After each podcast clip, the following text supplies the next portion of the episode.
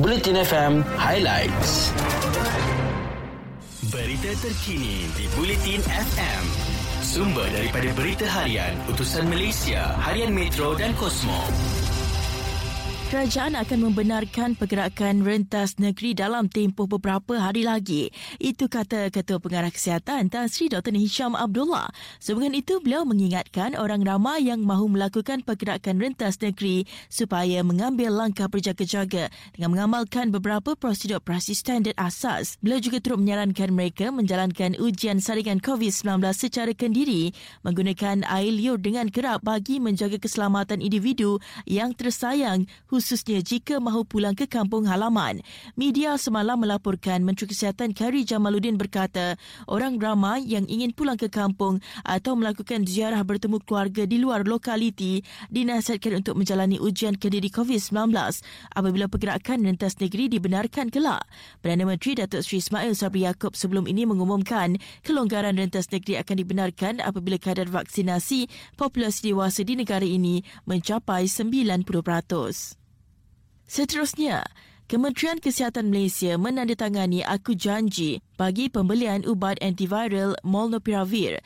Menteri Kesihatan Kari Jamaluddin berkata, menerusi perjanjian berkenaan, kerajaan bersetuju untuk membuat perolehan sebanyak 150,000 pakej rawatan lengkap bagi merawat pesakit COVID-19. Katanya perolehan yang dibuat itu adalah sebagai persediaan negara dalam memulakan peralihan ke fasa endemik iaitu hidup bersama COVID-19 dengan menambah pilihan rawatan inovatif baru sebagai senjata melawan virus.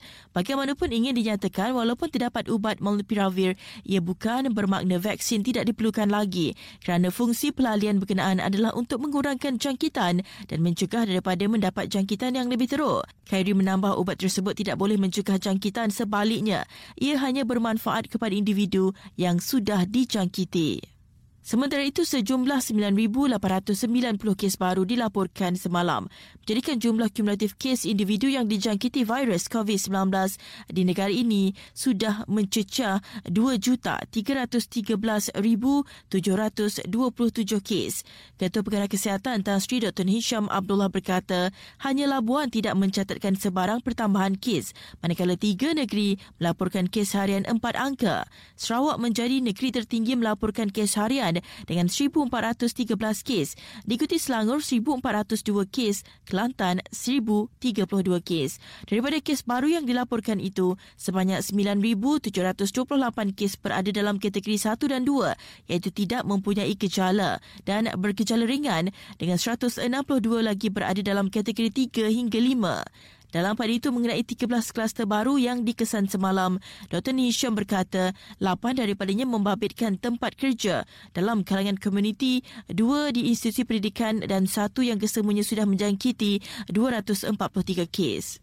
Dalam pada itu mengenai 13 kelas terbaru yang dikesan semalam, Dr. Nisham berkata 8 daripadanya membabitkan tempat kerja, dua dalam kalangan komuniti dan satu menerusi institusi pendidikan yang kesemuanya sudah menjangkiti 243 kes. Beralih ke perkembangan lain, sebanyak 6.645 juta ringgit telah diluluskan kepada 69 agensi kerajaan yang memohon geran penubuhan taska di tempat kerja sepanjang tahun ini. Kementerian Pembangunan Wanita, Keluarga dan Masyarakat berkata ia membabitkan 27 taska baru dengan nilai 4.015 juta ringgit dan 42 taska sedia ada yang diluluskan geran untuk penyelenggaraan dengan jumlah 2.603 juta ringgit. Bagi menambah bilangan permohonan geran tersebut, kementerian telah membuka permohonan kepada semua kementerian lain dan kerajaan negeri sejak 22 Disember 2020 hingga 21 April 2021. Menurut kenyataan itu berdasarkan statistik, bilangan taska berdaftar kini adalah sebanyak 5,406 buah. Berikutnya kawasan peranginan pantai dan kemudahan awam seperti medan selera serta kios di kawasan yang berisiko mengalami limpahan air susulan fenomena air pasang besar bakal ditutup esok hingga Ahad.